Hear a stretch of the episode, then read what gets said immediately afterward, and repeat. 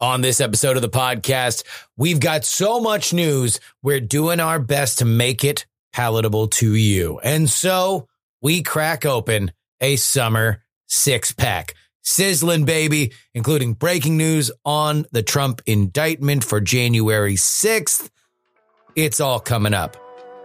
This is made possible by Dustin Campbell, Owe Them Bones, Daily Tech News Show, Andy Beach, and Craig.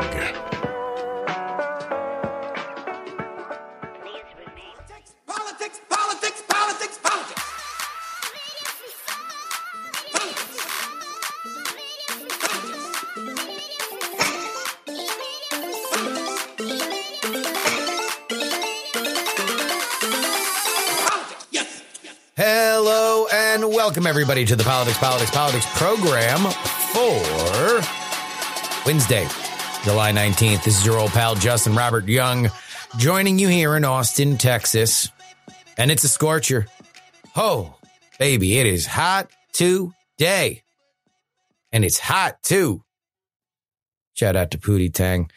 We have a lot of news for you. This is the time in our political lunar calendar when there is a lot of news. And instead of taking one of these stories and blowing them up to a big thing, because I do think we're like just trying to deal with all this coming out of the chute. So I got six of them for you.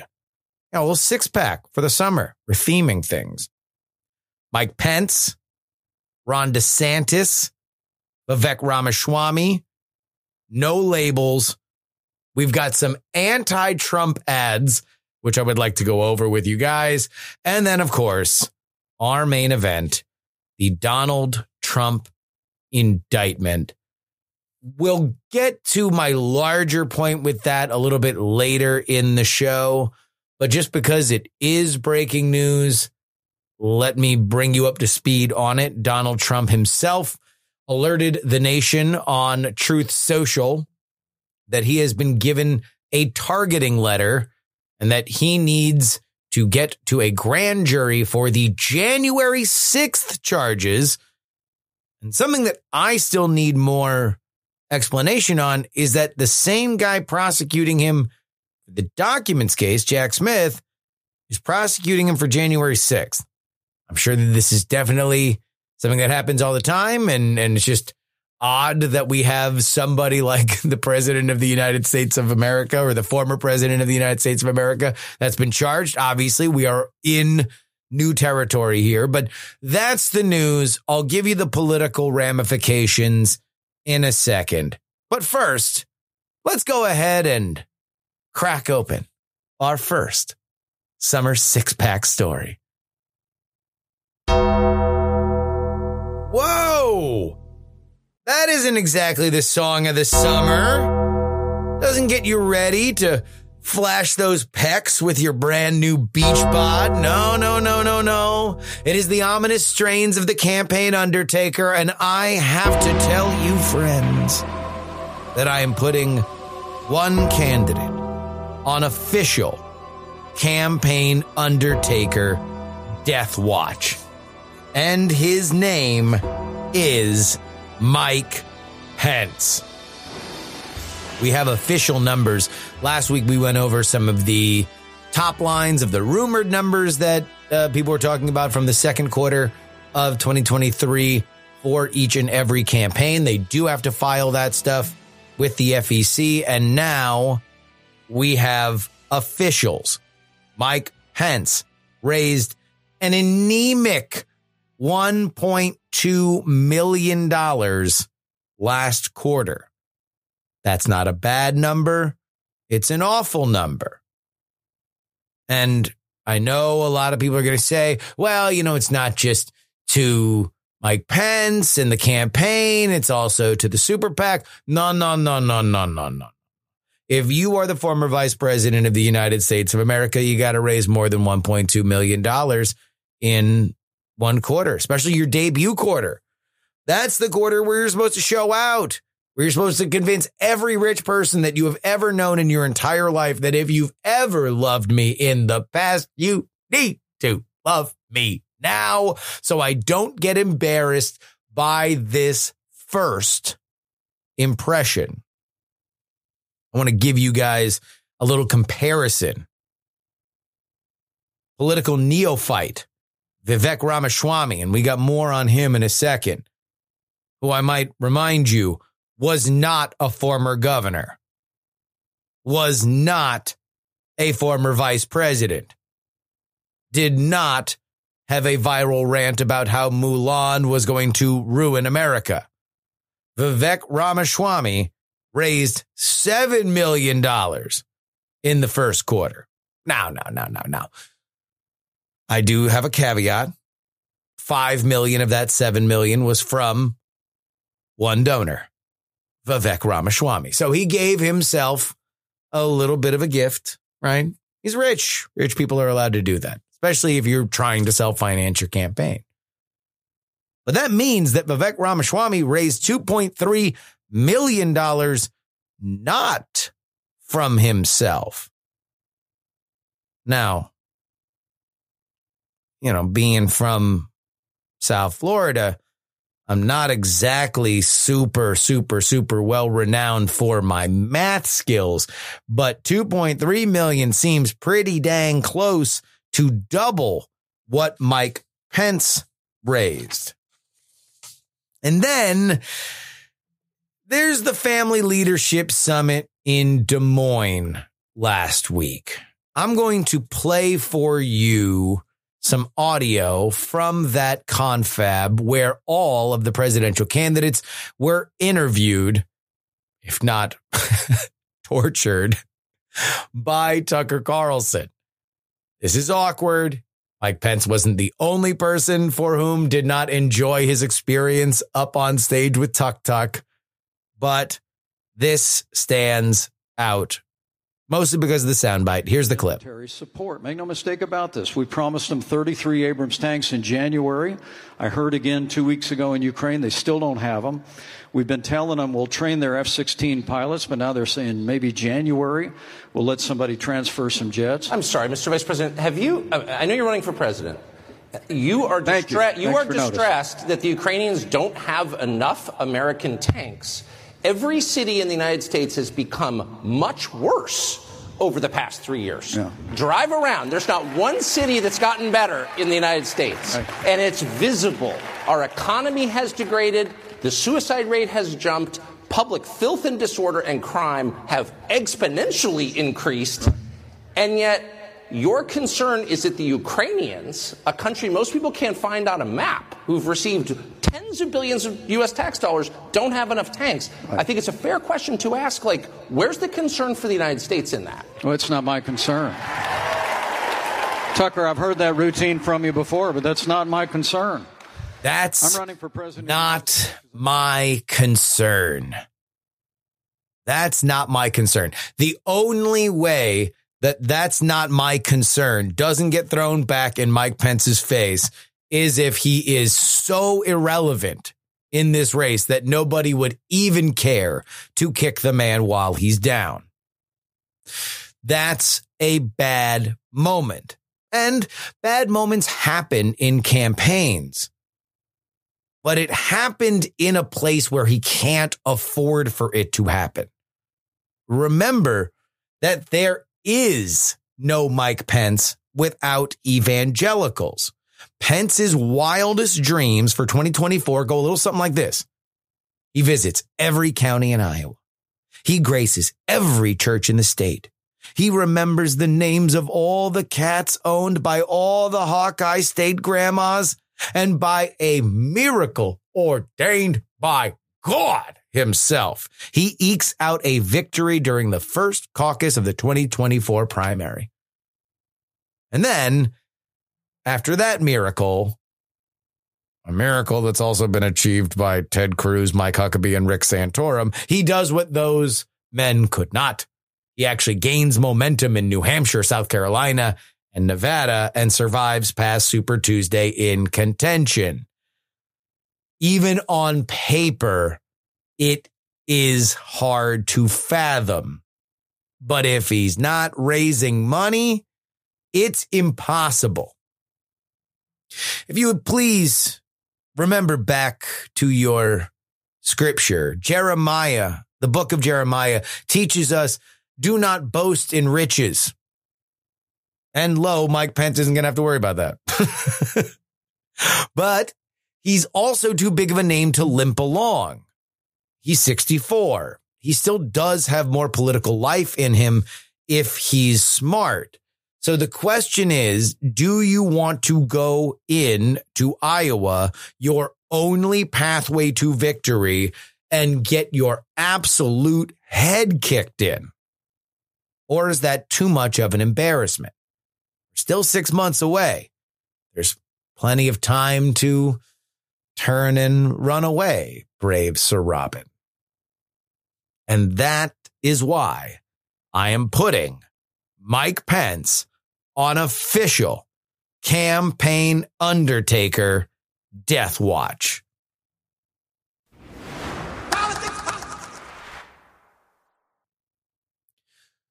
Something that I've thought a lot about recently, especially as we are in a particularly geriatric phase for America's opinion on who should be president, is what youth really matters to an electorate.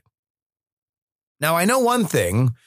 In American history, youth plus success is electric. Oogie, oogie, oogie. But youth by itself is a resume builder. If you can demonstrate political competency while you are young, then the best you can usually hope for is, good job, kid. You want to know what?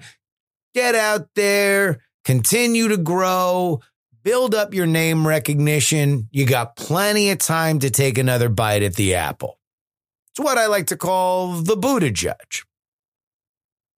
Vivek Ramaswamy is a political newcomer, and I've written about him in my free political newsletter, which you can find at freepoliticalnewsletter.com. I'm writing again. As Donald Trump's silver surfer, the herald for Galactus. He shows up first before the big guy does. He makes sure that even if he's critical of the front runner, he's never really too critical. He's not doing anything that's going to truly offend. But right now, as a candidate in his own right, I have to say to Vivek Ramaswamy, you're punching way above your weight. It was only April 14th of this year that Vivek was below a single point in his RealClearPolitics average. And currently, he's at 4.5. Not exactly a rocket to the moon, but what's notable is who's behind him. Everyone except Donald Trump, Ron DeSantis, and Mike Pence. And let me tell you, the gap is closing between Vivek and Pence. But that means that former governors Hutchinson, Haley, and Christie. That means that a sitting senator and Tim Scott are below him. So why has this happened? Well, Vivek has been relentless in his earned media. He hosts his own podcast. He appears in every single event and podcast that he possibly can. Which brings me back to my thoughts about politicians. On a conceptual level, I wonder about how the role of politicians as austere demigods has held up. You know, people like Kennedy or Reagan or Obama. Someone that America wants to see in front of Roman pillars, giving a soaring speech that changes our mind. Part of me thinks that that was only possible because of a monoculture that doesn't exist anymore. And in our fractured media world, the only path forward is to constantly offer conversations. Similar in tune, but different in notes. Justify your spot on the stage. This meta not only doesn't value carefully worded Sarkonian speechification, punishes it. What it rewards are take artists, the ones that can spin a clever point out of almost anything. And if it ain't clever, it's probably at least compelling. And Vivek is that. Vivek is young. Vivek is doing better than over a century's worth of political experience. And I have to wonder if it's because that experience is an anchor to anyone he's currently looking down on. Reboot DeSantis. Ron, reboot, reset. I don't know.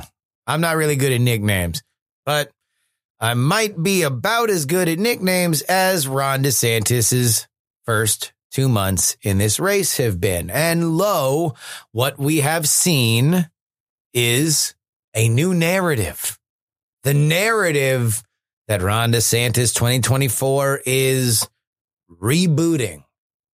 So what do we point to when we say that? Well, there's been a few people fired, and a lot of it comes as donors seem to be a little cheesed off that the campaign has a high burn rate. So a memo was released to friends and family. That's kind of code for donors and people around the campaign. And a lot of it is a bit of a this is fine memo.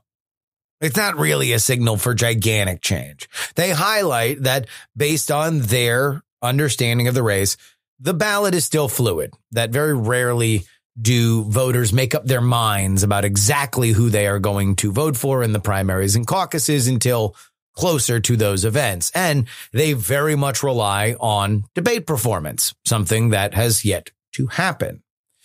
They further say that the GOP electorate is really only considering, by their polling, Trump and DeSantis. Tim Scott, they say, has a little bit of cachet, but he hasn't really been able to make much headway. Everybody else is flotsam. Blah, blah, blah, blah, blah, blah, blah, blah, blah. But two of the biggest questions of the Ron DeSantis campaign are addressed in this memo. Number one, in the future, will they go after Trump more? And number two, has it been a mistake to shun the media? On Trump, the answer is kind of. We read from the memo. Our campaign will make the contrast between Joe Biden and Ron DeSantis clear, but we won't avoid Trump's failings when asked. Our strategy, questions asked, questions answered, and then on to how we will beat Joe Biden. While Trump is always the most efficient driver of his own negatives, there are numerous other persuasion narratives that can and should be exploited on him. Soft Trump voters and America First conservatives do not look kindly on Trump's record on guns, the deficit in spending, transgenderism, and his family's cozy relationship with the Saudi royal family.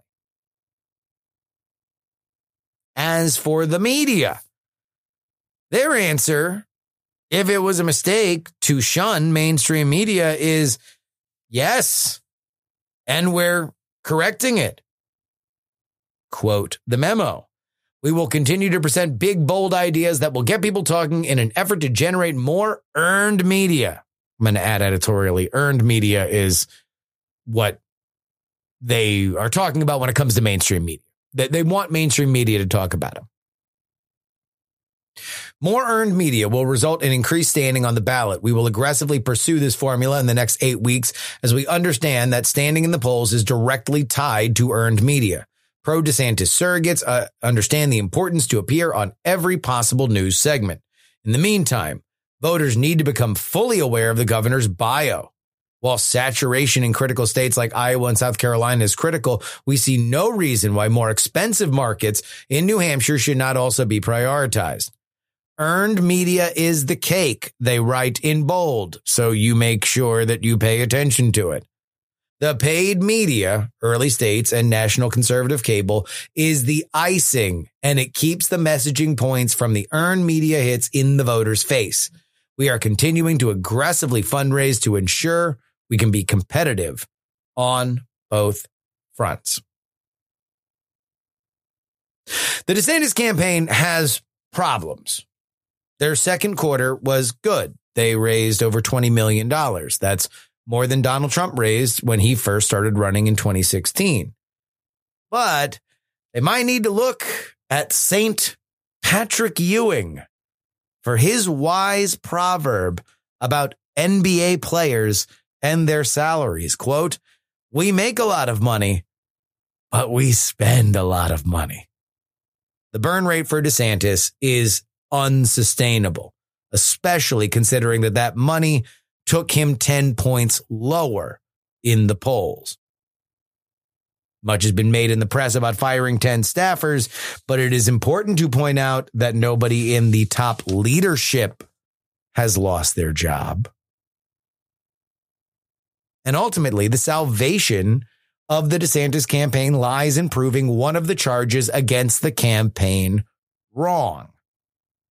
The more people see Ron DeSantis, the less they like them. The DeSantis campaign is realizing something that I've struggled with my entire life. The rest of America just isn't Florida. In the Sunshine State, as a governor citizens appreciated for his COVID stewardship, DeSantis could totally control the narrative and only give interviews to people he liked.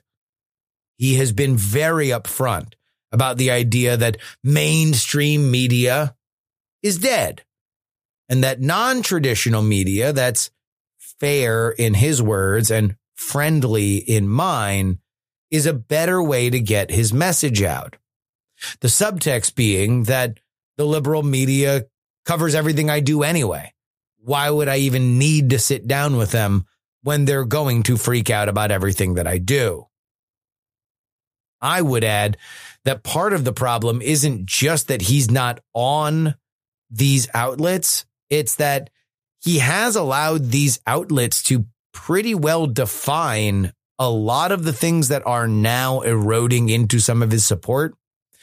A reminder that part of DeSantis's idea on winning the general election is that he's the candidate that suburban Republican leaners would be more into, the same Republican leaners that have turned their backs on Donald Trump in places like Georgia, Nevada, Arizona, and Michigan, all places that Trump lost in 2020. And DeSantis feels very comfortable going after anybody who seems to suggest that he has banned books, for example. That's something that the DeSantis people will very, very quickly push back on you. We are not banning books. All we are doing is enforcing the law to flag what we believe is pornography. And they will show pictures and videos of books that they have targeted that, you know, have penises in them. And one of them has a spread butt.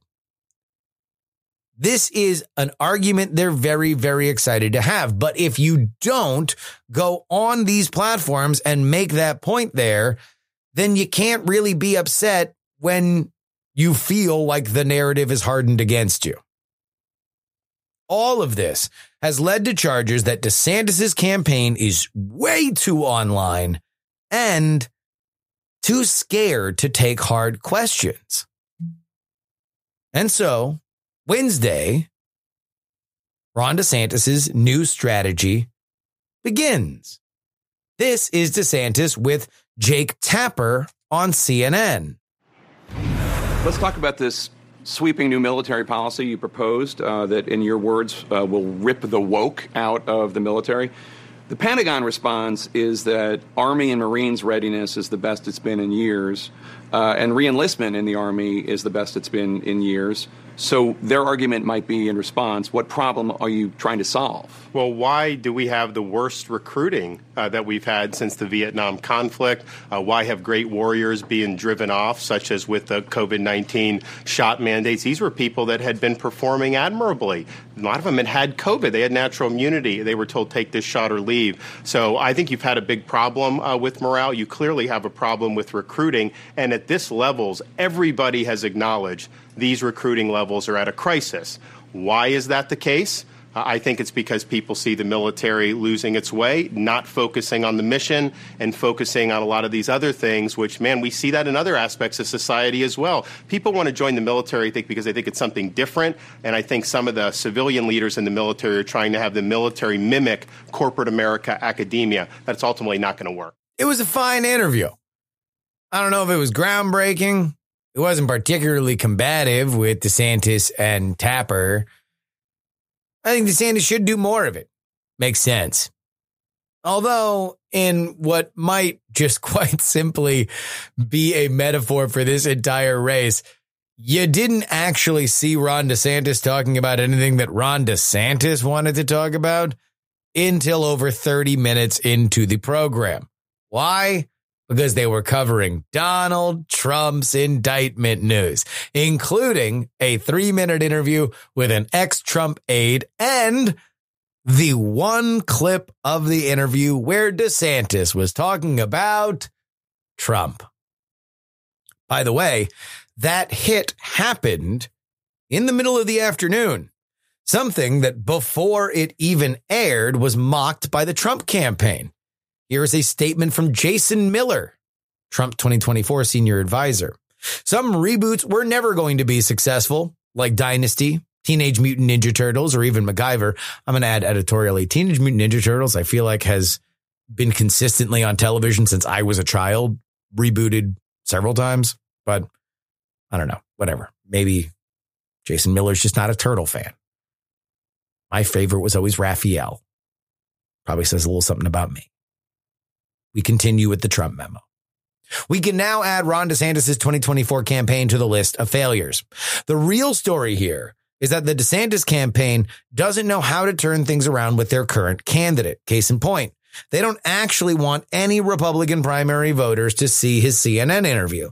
DeSantis could have easily joined one of CNN's high-profile primetime hosts and reached millions of new voters if he had simply had something compelling to say. But with an absolutely unlikable candidate, no campaign message, and rapidly sinking poll numbers, the campaign is doing an afternoon hit that no one will watch. That's a tactic, not a new strategy, and it's not going to change DeSantis's campaign nosedive.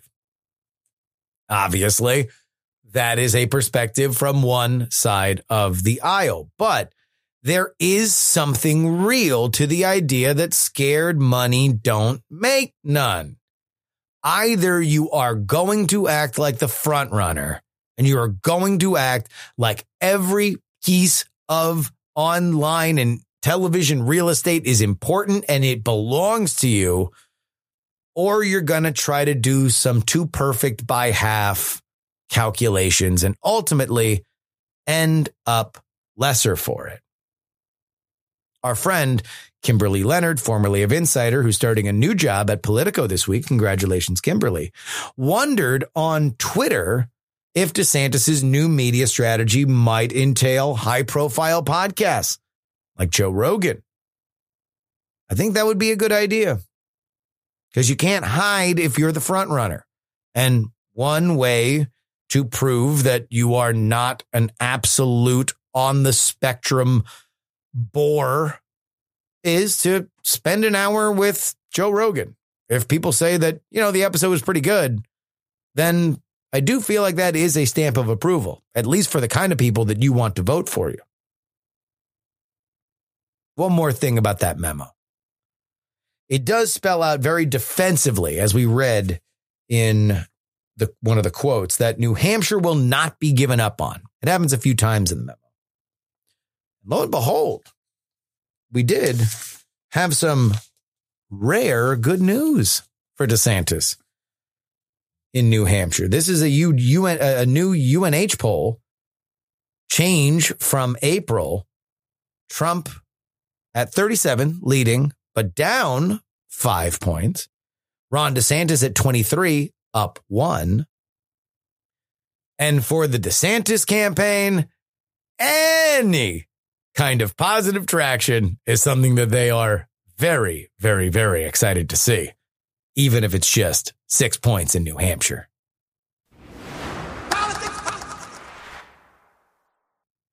You want to know what? This always happens. I get ahead of myself with these six packs. Next thing you know, I looked out and there's only two left. We're not even to the break yet, but let's barrel through. This is Joe Manchin and John Huntsman on Monday in New Hampshire. You guys are not running for president, but why are you here in New Hampshire on what is essentially the campaign trail? Well, we're both members of No Labels from the beginning. We're the joint co-chairs, Democrat and Republican, governors, starting way back in 2010, 2011. And this whole thing has come about because the country's never been as divided as it is now. And we entered it back then when we really thought it was bad. It's got a lot worse now. And the country has to come together. And this group of ideas that we have, as No Labels has gone around the country and put together a common sense doctrine. It's how this country started way back in 1775, 76. And here we are today, still trying to commonality. Do you prefer governor or ambassador? I prefer John. I'll go with governor. Governor, when we're talking about a potential presidential ticket, bipartisan presidential ticket, why should that conversation be in the mix, a third-party presidential ticket? Well, probably because for the first time in recent history, you have over 20% of the American people who, via polling, would suggest that none of the above would be acceptable if, in fact, we have a replay of 2020. So we are, in a sense, creating an insurance policy. So what No Label is doing, which is rather unprecedented, is getting ballot access in all 50 states. That's a tall order. I mean, I don't think it's ever been done before by an independent movement. So people say, well, you're running for this, you're running for that. We're not running for anything. Joe called, like he did 12 years ago when we came together to co-chair No Labels, and he said, the common sense majority has no voice. It was there. They discussed their roles in the organization No Labels. They did this because No Labels had themselves a little coming out party in the pivotal can't tell me how to think state of New Hampshire. Live free or die, after all. You're going to hear a lot about No Labels going forward because Democrats are very, very mad about it. But this week was the first moment when the organization promised to put forth a presidential ticket. If. They still have caveats. Who would be on a bipartisan presidential ticket that is looked at, as you heard from Manchin and Huntsman, as an insurance policy against what they view as a far too polarized decision between Trump and Biden? Well, Manchin's there, and on stage during that entire event, he said that he would never be getting into a race to be a spoiler. If he were getting into the race, he would look to win. Then there's Huntsman. Maybe Huntsman. He still seems tanned, ready, and rested, as they say. Maryland Governor Larry Hogan was on hand. And so was New Hampshire Governor Chris Sununu. Although Sununu made sure that he said very, very clearly, I'm just here because New Hampshire's a small state and I wanted to see some of my friends. I'm a Republican. He then repeated, I'm a Republican. No Agenda did release, not No Agenda. So shout out to Dvorak and Curry. No Labels released a agenda that featured 30 issues, including the federal budget, tightening border security, reducing healthcare costs, and improving education. I genuinely think if what No Labels wants to do is, and this seems like it, is throw a plugged-in toaster into the hot tub where the Republicans and Democrats play fight each other for money. They're going to need to have common sense solutions, not just will do. Common sense solutions that either Republicans or Democrats can actually take. And I'll say it now. I'll say it a million times going forward. I think abortion's one of them. I think if they came out at a, I think, 20 weeks, a 20-week federal abortion thing or a, make that the baseline and then you could do more, whatever. do something that's going to get people pissed off, but will control the conversation. Because if you're setting the agenda, and now Democrats and Republicans who are terrified to justify their positions in very sensitive waters like abortion, then you will be the center of attention. And at a certain point, if you want to actually affect the polarizing elements of our modern political world, that's part of the way that you can do it. But you've got to be willing to hang your butt out, because obviously the other two sides are not. Much more about No Labels going forward, because, God, if you're just looking at earned media, No Labels lives rent-free in the Democratic Party's head. They hate No Labels. And, you know, there's reason to, if Joe Manchin does effectively abandon his post as a senator of West Virginia and tries his hand as a national candidate, because that definitely means that Jim Justice and Lady Dog are going to take that seat. But then again, that might be fait accompli anyway. After the break, we get into it. Our final two topics, and they're both Donald John Trump.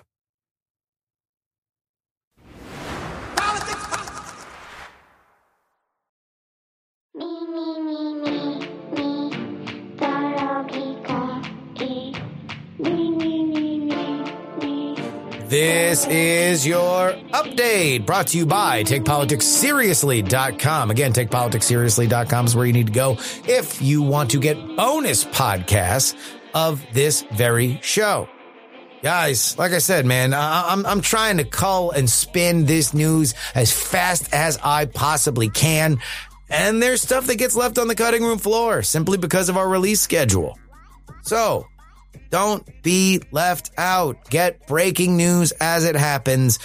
Just join up at the $3 level. TakePoliticsSeriously.com. House Republicans are planning a vote this week on a resolution denouncing anti-Semitism and defending Israel, according to Axios. This is a direct response to comments from the Congressional Progressive Caucus Chair Pramila Jayapal over the weekend, who called Israel a racist state. The remarks have spurred condemnation from both Republicans and Democrats, and House Speaker Kevin McCarthy told reporters on Monday that Democratic leaders need to do something about such remarks from their members. The House will vote on Tuesday, so this will already have happened by the time you listen to it, on a one-page resolution from Representative August Pfluger declaring that Israel is not a racist or apartheid state. House Majority Leader Steve Scalise's office confirmed to Axios. The resolution also rejects all form of anti-Semitism and xenophobia and says that the U.S. will always be a staunch partner and supporter of Israel. Obviously, there are a few people that will not be voting for it, and part of it is because of these comments. Well, I mean, it's because they don't like Israel. Like the squad will not be voting for this. They will not be voting on it. They are protesting it because, well, they don't like Israel. They do think it's a racist and apartheid state. And by the way, this is Jayapal in her own words. I want you to know that we've been fighting to make it clear that Israel is a racist state. This was when she was on stage and Palestinian protesters were disrupting her talk. So she said the thing to please the crowd. And now it turns out that words carry. Here's a possible international incident in progress. A U.S. soldier crossed into North Korea willfully and without authorization and was believed to be in the custody of North Korean forces, U.S. and international officials have said this week. The U.S. Nations Command, which operates the Joint Security Area within the demilitarized zone between North and South Korea, first confirmed that an unidentified U.S. national had crossed the border. U.S. officials told CBS News that the soldier in question was Private Second Class Travis King, who had been released from military detention in South Korea and was being escorted out of the country for disciplinary reasons. After going through airport security to leave, he somehow returned and managed to join a border tour group before crossing into North Korea. Quote, UN command. A U.S. national on a JSA-oriented tour crossed without authorization the military demarcation line into the Democratic People's Republic of Korea. We believe he is currently in DPRK custody and are working with KPA counterparts to resolve the incident. We'll see. It sounds like they're already throwing this kid under the bus because they wanted to get him the hell out of town, and now he has caused far more trouble. Also of note, North Korea launched an intercontinental missile over the weekend.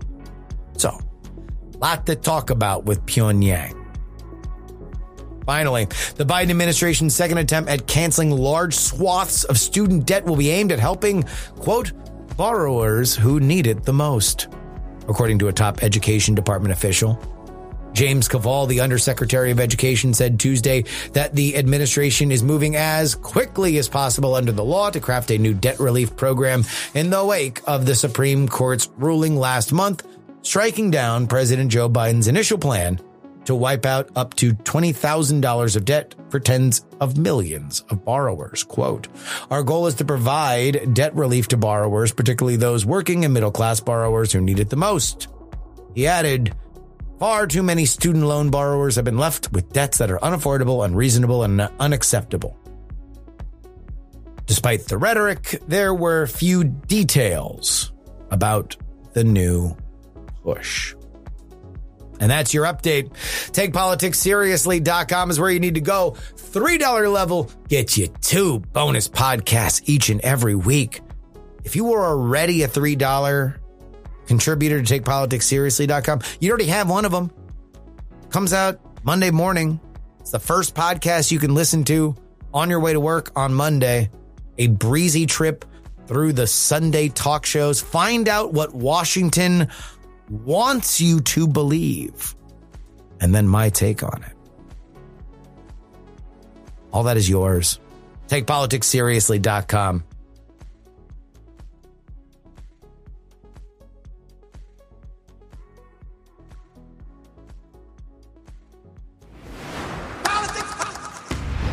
We know what's in your head, Donald.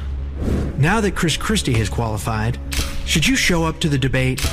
Because if you do, your opponents will bring up the impeachments, the indictments, bring up how you lost to Joe Biden, lost the House, lost the Senate. They will remind everyone you didn't build that big, beautiful wall and not one peso from Mexico. That instead of balancing the budget, you increased it by $6 trillion. That you never repealed Obamacare. Because that's what they'll say if you show up, especially that guy Christie. But if you don't go, you'll be called a coward, a chicken, reduced to throwing spitballs from the sidelines. So, Donald, you need to decide. Are you a chicken or just a loser? Tell It Like It Is PAC is responsible for the content of this advertising. That is an ad from Chris Christie's Tell It Like It Is PAC, effectively challenging Donald Trump to get on the debate stage. Trump has been reticent to debate. Chris Christie's entire campaign is based on the idea that he really wants to debate Donald Trump. And I have this to say. Christie and your pack, step up your language. Call them names. Call them names. You know, this should not end. You should not be raising the money that you have raised, Chris Christie, if it's going to end without you calling Donald Trump a cuck. You should call him that. You should say things that turn heads. You should say things that Donald Trump himself won't say. Because let's be honest, you're doomed. Your best hope is to win New Hampshire. And by the way, in that latest New Hampshire poll, let me see if I can pull it up right here. It appears that Chris Christie is polling less than Tim Scott and Doug Burgum. He's at 6. So he's tied with Burgum. Sorry, I apologize to Chris Christie. He's tied with Doug Burgum. He's 1 point ahead Nikki Haley. He's 1 point ahead Vivek Ramaswamy. By the way, Mike Pence at 1% in New Hampshire. Usually the evangelical candidates don't do really, really well in New Hampshire. That seems like it's going to happen as well. So your only hope was to do well in New Hampshire. You need something that's an absolute game changer. Then just be a bully.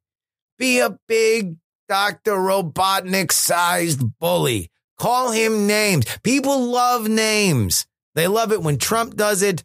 Why don't you? I mean, just, and by the way, you don't have to do it, Chris. You don't have to do it. Can I call you Chris? I apologize. I was too friendly. You don't have to do it. Let your pack do it. Call him a cuck. I'm just saying, if it happens, I won't even gloat. I'll gloat here on the show where only people that we know and trust listen to it, because obviously somebody got it to you from here. But otherwise, that's free. Free use to you. Let's go to another anti-Trump ad. This one is from Ron DeSantis' Never Back Down. Governor Kim Reynolds is a conservative champion. She signed the heartbeat bill and stands up for Iowans every day. So why is Donald Trump attacking her? I opened up the governor position for Kim Reynolds, and when she fell behind, I endorsed her, did big rallies, and she won. Now she wants to remain neutral. I don't invite her to events. Trump should fight Democrats, not Republicans. What happened to Donald Trump? Never Back Down is responsible for the content of this advertising. Of technical note, Donald Trump never said those words. He wrote those words in a Truth Social post, but that is AI giving voice to Donald Trump's words. It'll be very interesting to see how the ethics of stuff like that are played out. I think artistically it's fair play here, but something to keep an eye on.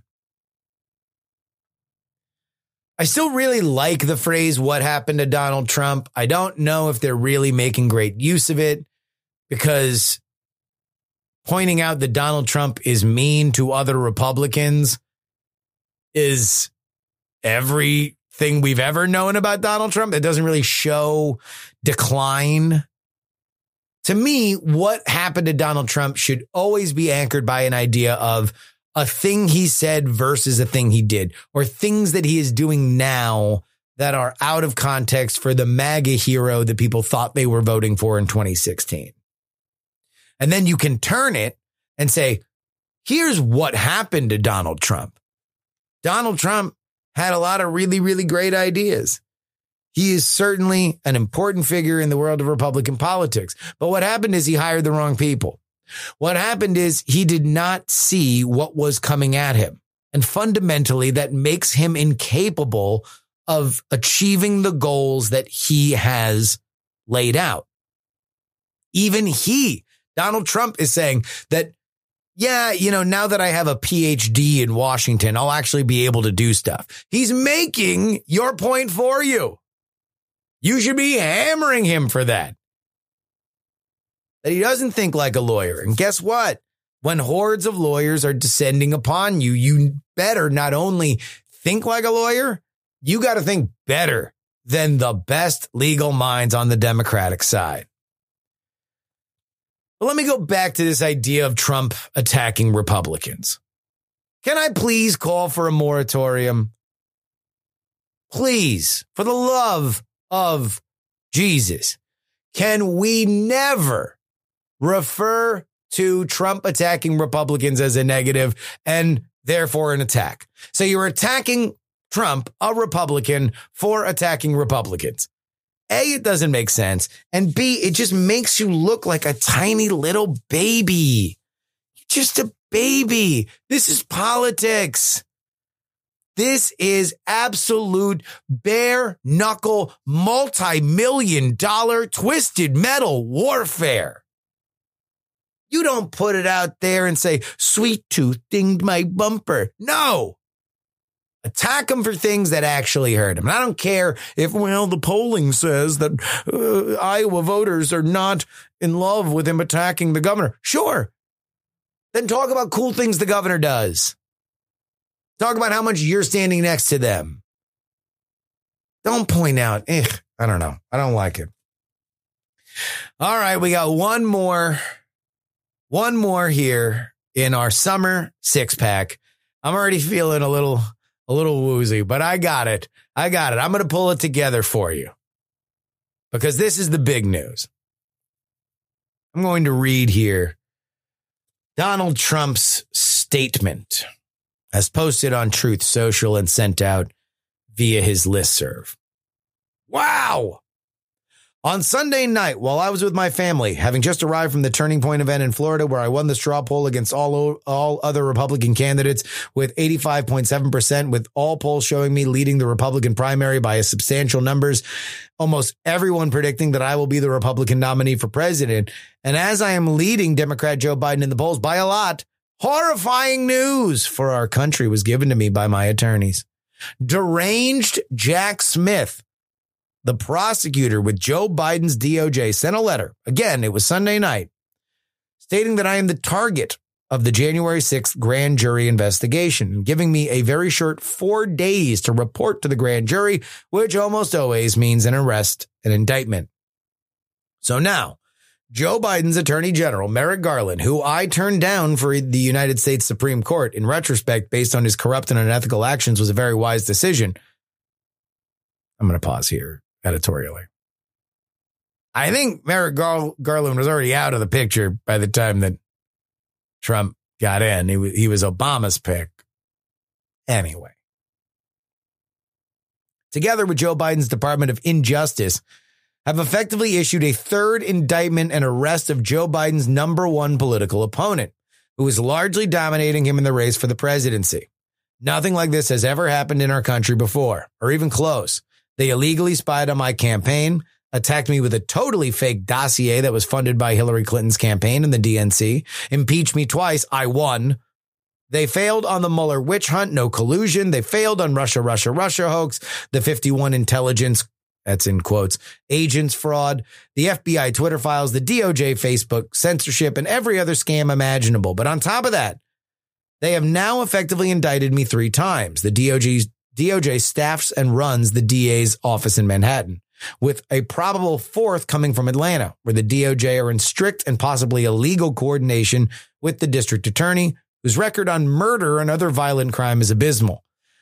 All caps. This witch hunt is about election interference and a complete and total political weaponization of law enforcement. It is a very sad, dark period for our nation. We don't know what the charges are going to be with this January 6th investigation. The reporting seems to suggest that it is more about the overturning than it is about the riot. Every element that I have read about that is, I think it's going to be tough to prove because you got to draw a line between free speech and freedom to poke the system with a attempt to subvert it. And while everybody can have very strong opinions, what is provable in a court of law is different than opinions. But I want to look at this from a purely political perspective, because that's what you guys trust me to do. Separate the other element, and let's talk purely politics. Donald Trump's lowest RealClearPolitics average took place in March. It was at 43%. By the time that he was indicted in New York on April 3rd, his RealClearPolitics average was at 49%. By the time that he was indicted for the second time in Florida on June 13th, he was at near 53%, which is where he has just about stayed with a little fluctuation, edging toward 54% ever since. There is no doubt that at least for the Republican electorate, the case has not been made by the Department of Justice or the New York District Attorney that these are disqualifying for Donald Trump. What has held and has been absolute rocket fuel for Donald Trump is what Donald Trump's message is, that this is a weaponized Department of Justice and that they are persecuting a political opponent of a corrupt president. This is part of the reason why usually the Department of Justice exercises caution in bringing cases during political campaigns, because when viewed through a myopic and binary light, you often get opinions like this.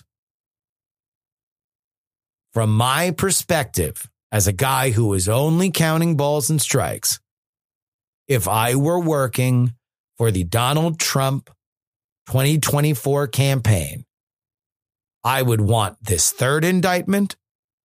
I'd want a fourth. And I would ask very, very politely if we could get a fifth and sixth, because I think by the sixth, I could get up to 80% of the Republican electorate. I could convince everybody that this is a once in a generation moment to stand up and be heard, unless you are willfully acquiescing to a one-party America. That's the message that I would put out there if I were Trump. And it seems to be the message that is being heard by the voters, or at least those being polled in this primary. Politics.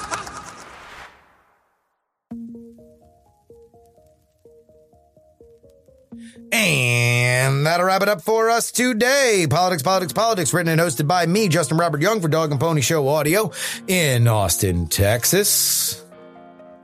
You can email me, theyoungamerican@gmail.com. You can find the show on Twitter, PX3Tweets. You can find me on Twitter, Justin R. Young. I am live on Twitch, px3live.com. My newsletter. I write a newsletter again, px3newsletter.com. And you can find this podcast, px3podcast.com, wherever you want. I mean, on the internet, mostly, not like at a 7-Eleven. If you enjoyed this show and you would like to give me a one-time donation, it is paypal.me/payjury. On Venmo, it is Justin-Young-20. Cash App is PX3Cash. And you can send anything you'd like to me in the mail physically. P.O. Box 153184, Austin, Texas 78715. Of course, you can always get our bonus content at TakePoliticsSeriously.com. $3 tier gets you two bonus podcasts per week covering all the news that we miss on our free podcasting schedule. And our $10 tier gets your name read at the end of the show like these fine folks in the Titanic. $10 tier. Jason, Andres, Matt, John Gross, C. Garcia, Matthew T. Albasso, John, Craig Potts, MC Radio, Bugs Life, Niemeister, Unsafe DB Level, Amanda, Ye Olde Pinball Shop, DP4 Bongo, Catherine, Todd, and Vote Gloria Young for King of the New World Order. Edison, up, up, down, down, left, right, BA, select, start.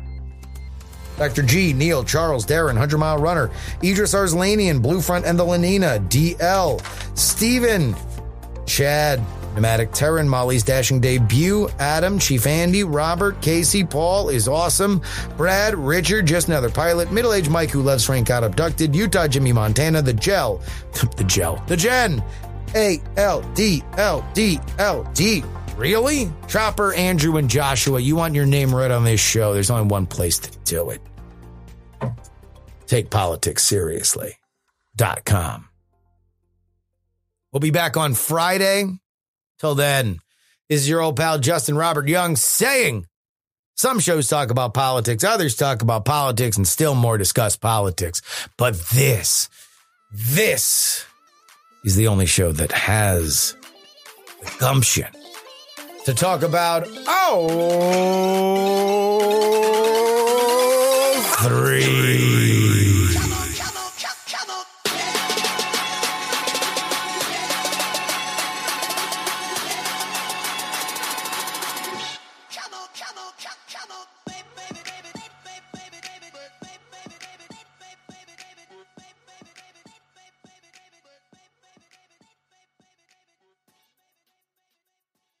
Diamond Club hopes you have enjoyed this program.